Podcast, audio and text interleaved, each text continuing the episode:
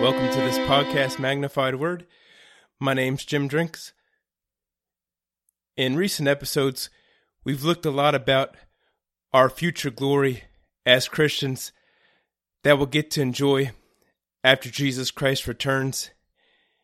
And in this episode, I want to look at living in light of eternity, how a knowledge of what's going to happen in the future can and should affect our lives in a wonderful way right now. The first scripture I want to read is Second Corinthians chapter four, starting in verse fourteen.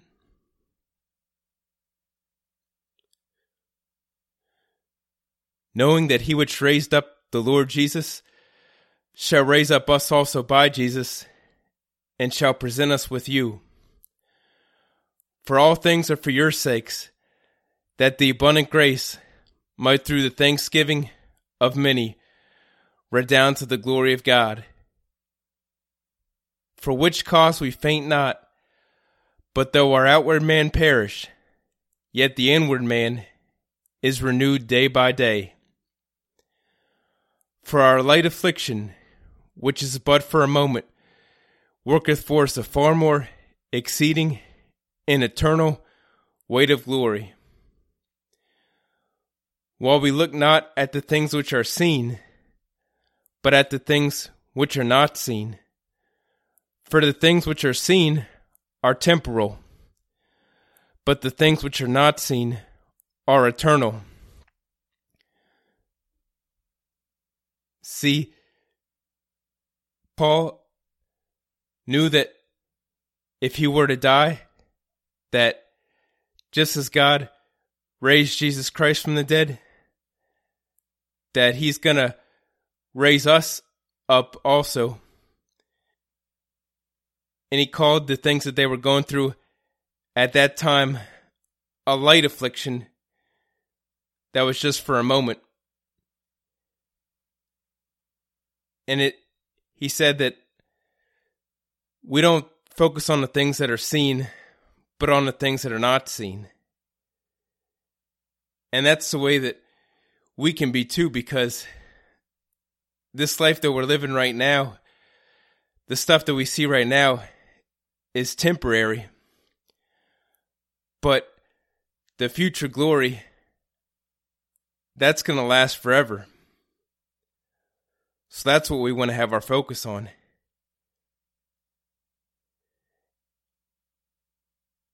And uh, he called the stuff that they were going through a light affliction. But let's look at uh, Second Corinthians chapter eleven.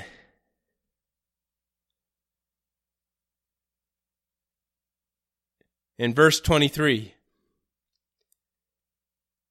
Here it talks about some of the stuff that they were going through. It says, "Are they ministers of Christ? I speak as a fool. I am more, in labors more abundant, in stripes above measure, in prisons more frequent, in deaths oft. Of the Jews, five times received I forty stripes, save one. Thrice was I beaten with rods. Once was I stoned. Thrice I suffered shipwreck. A night and a day I have been in the deep. In journeyings often, in perils of waters, in perils of robbers, in perils by my own countrymen, in perils by the heathen, in perils in the city, in perils in the wilderness, in perils in the sea, in perils among false brethren, in weariness and painfulness, in watchings often, in hunger and thirst, in fastings often, in cold and nakedness. Beside those things that are without, that which cometh upon me daily, the care of all the churches. Wow, he went through a lot of stuff, didn't he? And he called that light affliction, which is but for a moment. But see, the reason that he, that he could do that is because his focus was on the things that are not seen. His focus was on the eternal and exceedingly heavy weight of glory. See, in, in comparison to that, the afflictions that we go through in this life can seem light to us, even if it's really uh, bad stuff and really challenging stuff. So that's very encouraging, that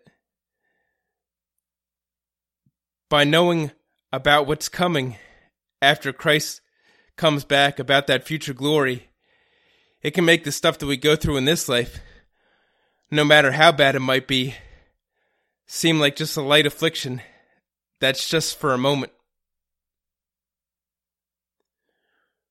Romans chapter eight.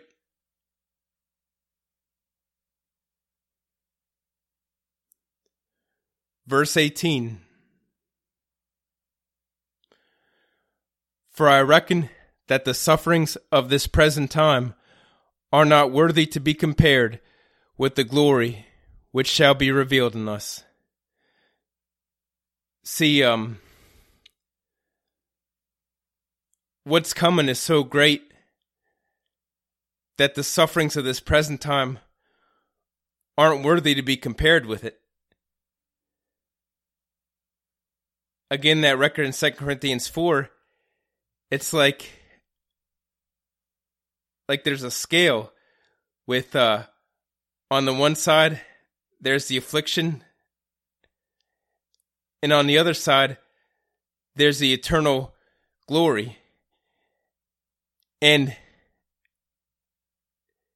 it's like the, the future glory is very heavy, and so the scale just goes all the way down on that side.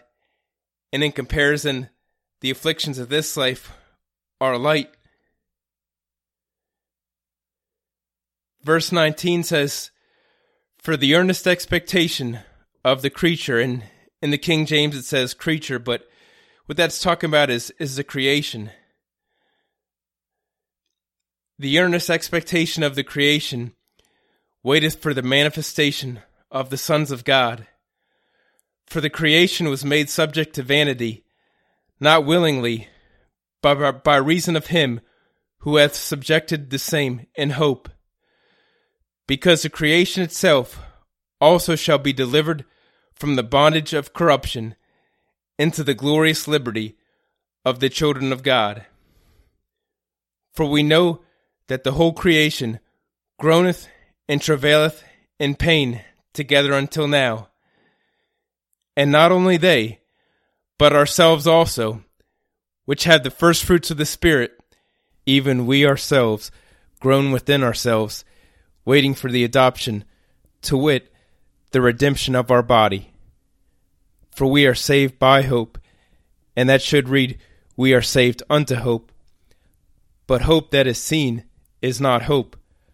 For what a man seeth, why doth he yet hope for? See, in the future, there's going to be the redemption of our body. Philippians three talks about how our bodies are going to be changed to be fashioned like unto Christ's glorious body.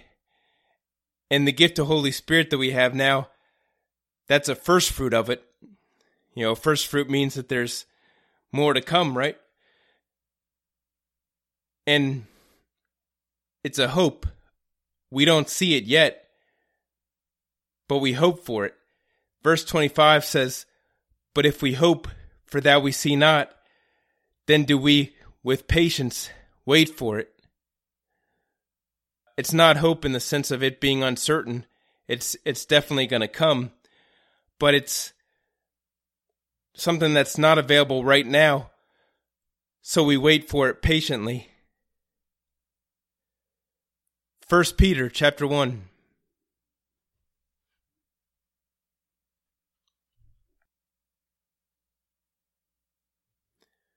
Verse three.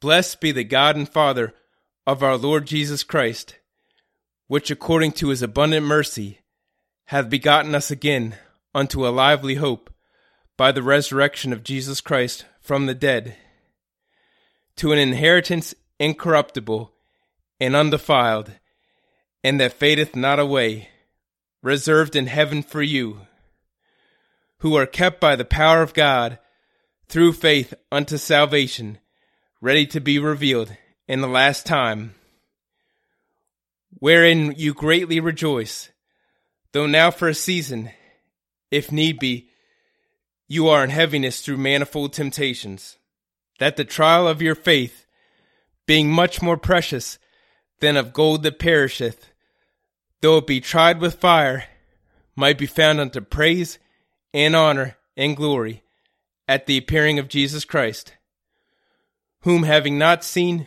you love, in whom, though now you see him not, yet believing, you rejoice with joy unspeakable and full of glory. See, Jesus Christ is going to appear, and uh, right now we don't see him, but by believing, by believing what's going to come in the future, we can rejoice with joy unspeakable. Isn't that a wonderful thing?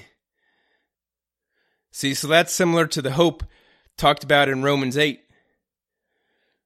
Verse nine says, receiving the end of your faith, even the salvation of your souls, of which salvation the prophets have inquired and searched diligently, who prophesied of the grace that should come unto you, searching what or what manner of time the Spirit of Christ which was in them did signify, when it testified beforehand the sufferings of Christ and the glory that should follow, unto whom it was revealed that not unto themselves, but unto us they did minister the things which are now reported unto you by them that have preached the gospel unto you with the Holy Ghost sent down from heaven, which things the angels desire to look into. Verse thirteen says, wherefore, gird up the loins of your mind, be sober, and hope to the end for the grace that is to be brought unto you at the re- revelation of Jesus Christ. And so we are to hope to the end, to the utmost degree, for the grace that's to be brought unto us at the revelation of Jesus Christ. And uh, you might remember in a past episode, we looked at Ephesians two, where it talks about how in the ages to come, God's going to display the exceeding riches of his grace and his kindness toward us through Christ Jesus. So we've got some great grace to look forward to, and we're to hope to the end, or to set our hope completely on that grace that's going to be brought to us when Jesus Christ comes back. Hebrews chapter ten.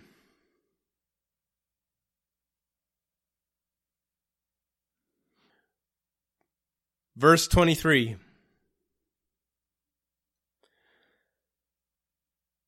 Let us hold fast the profession of our faith without wavering, for he is faithful that promised.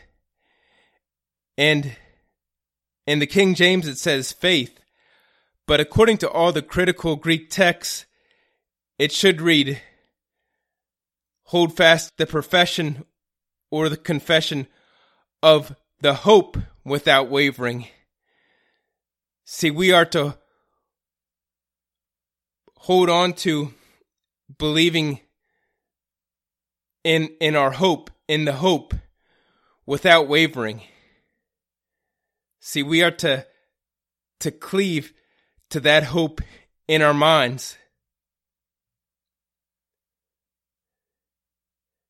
See, so that knowledge of the future events is to have a profound impact on our lives right now. Titus chapter two.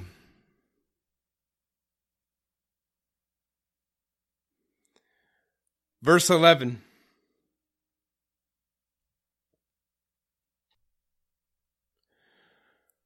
For the grace of God that bringeth salvation hath appeared to all men, teaching us that, denying ungodliness and worldly lusts, we should live soberly, righteously, and godly in this present world, looking for that blessed hope and the glorious appearing of the great God and our Savior, Jesus Christ. See, we are to have our minds and hearts set on that blessed hope, that happy hope, the appearing of, of our Savior Jesus Christ. Having our sights on that hope, we are to deny ungodliness and worldly lusts, and live soberly, righteously, and godly in this present world. Because we're not just living for the here and now, but we have our, our minds and our hearts set on what's coming in the future. Colossians chapter three.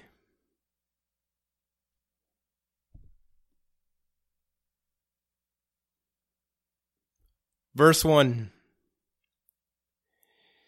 If you then be risen with Christ, seek those things which are above, where Christ sitteth on the right hand of God. Set your affections, your affection on things above, not on things on the earth. For you are dead, and your life is hid with Christ in God. When Christ, who is our life, shall appear, then shall you also appear with him in glory. It's great that God reminds us in so many different places in the Bible about our future glory that's coming. Here in Colossians three, verse four, it tells us that when Christ appears, we're going to appear with him in glory. And then verse five says, mortify therefore, meaning put to death your members or your practices which are upon the earth. Fornication, uncleanness, inordinate affection, evil concupiscence, and covetousness, which is idolatry. See, since we know of the glory that's coming, we can just put to death the practices on the earth. And, you know, all the things of the world that most people of the world get so tangled up in. We can just put to death those temporary things and just have our focus on what's coming, and work hard to do things that'll matter after Christ comes back and that will yield a, eternal rewards. And one of the things that it tells us to put to death is covetousness. Covetousness is, you know, desiring to have all these things in this world and to desiring to have what other people have. You know, and knowing what's coming in the future, it doesn't really matter what we have in this life because we know what we've got coming that we're going to enjoy for all eternity. Second Peter chapter three.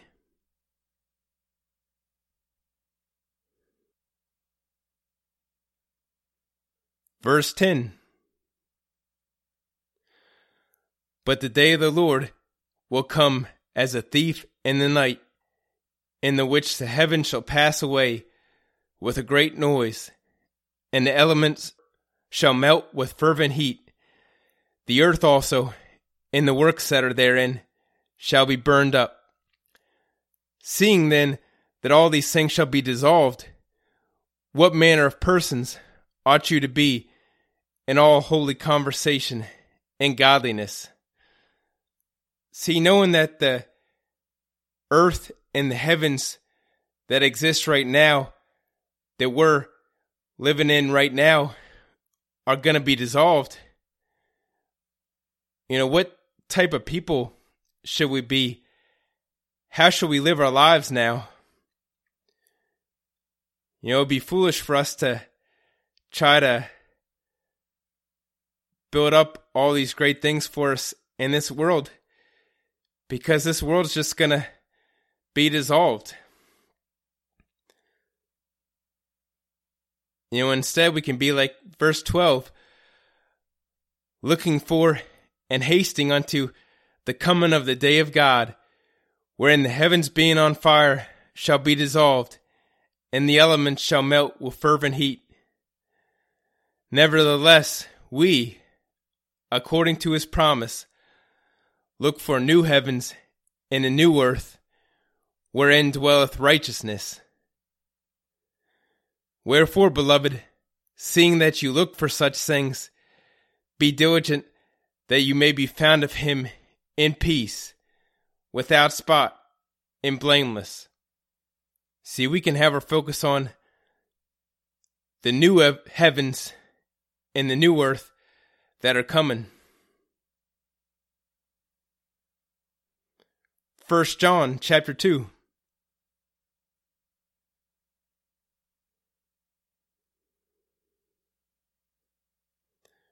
Verse twenty-eight.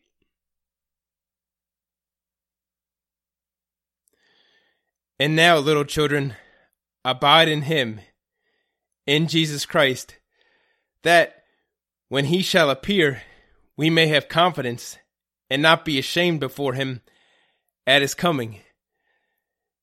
Jesus Christ could come at any time. Like First Thessalonians four talks about, he's going to descend from heaven with a summoning shout. He's going to appear in the sky. And so, knowing that he's going to come, you know, we want to be abiding in him. We want to be walking in him and walking as he walks in this world, and, and doing God's word in this world. So that, you know, when he appears, it's like we have confidence before him instead of being embarrassed. Verse one says, behold, what manner of love the Father hath bestowed upon us, that we should be called the sons of God. Therefore the world knoweth us not, because it knew him not. Beloved, now are we the sons of God, and it doth not yet appear what we shall be. But we know that when he shall appear, we shall be like him, for we shall see him as he is. We looked at in a past episode of Philippians three where Christ is going to change our body so that it'll be fashioned like unto his glorious body. Here it tells us that in First John three, verse two, that when he appears, we're going to be like him. And then verse three here, it tells us, and every man that hath this hope in him purifieth himself, even as he is pure. See, if we'll hold that hope, that knowledge and belief on what's coming in our hearts, then it'll purify us right now, so that we're not all corrupted by the world, but we're pure. See, so we are to hold these things that God's word says about our future glory in our minds and hearts. We are to saturate our hearts with these things so that they have a wonderful and a strong impact on our lives right now. We're to live in light of eternity. There's one more scripture I want to read, and it's one that we've read in a couple other episodes, but I want to go to it again because this is one of the biggest scriptures that I think of when I think of living in light of eternity, and that's First Corinthians chapter fifteen.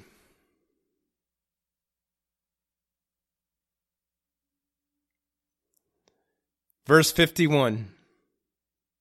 We'll, we'll start in verse fifty-one. Behold, I show you a mystery.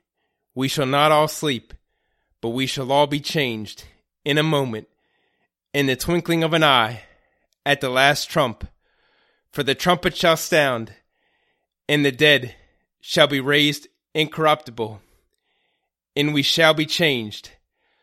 For this corruptible must put on incorruption, and this mortal must put on immortality. So when this corruptible shall have put on incorruption, and this mortal shall have put on immortality, then shall be brought to pass the saying that is written, Death is swallowed up in victory. O death, where is thy sting? O grave, where is thy victory? The sting of death is sin, and the strength of sin is the law. But thanks be to God, which giveth us the victory through our Lord Jesus Christ. And then verse fifty-eight, therefore, you know, in light of what's coming, that future glory that's coming, my beloved brethren, be ye steadfast, unmovable. See, it's that knowledge of what's coming that allows us to be steadfast and unmovable. Hebrews six talks about the hope being the anchor of our soul, that the hope can enable us to stay put on God's word and not get knocked off it, but to continue standing on God's word and working hard in the things of God. Here, the rest of verse fifty-eight, it says, be you steadfast, unmovable, always abounding in the work of the Lord, for as much as you know that your labor is not in vain in the Lord. See, it's because we know what's coming that we can be steadfast and unmovable. And because we know that the things that we do for God, the things that we do to advance the kingdom of God in this life, they're not in vain because of what's coming in the future.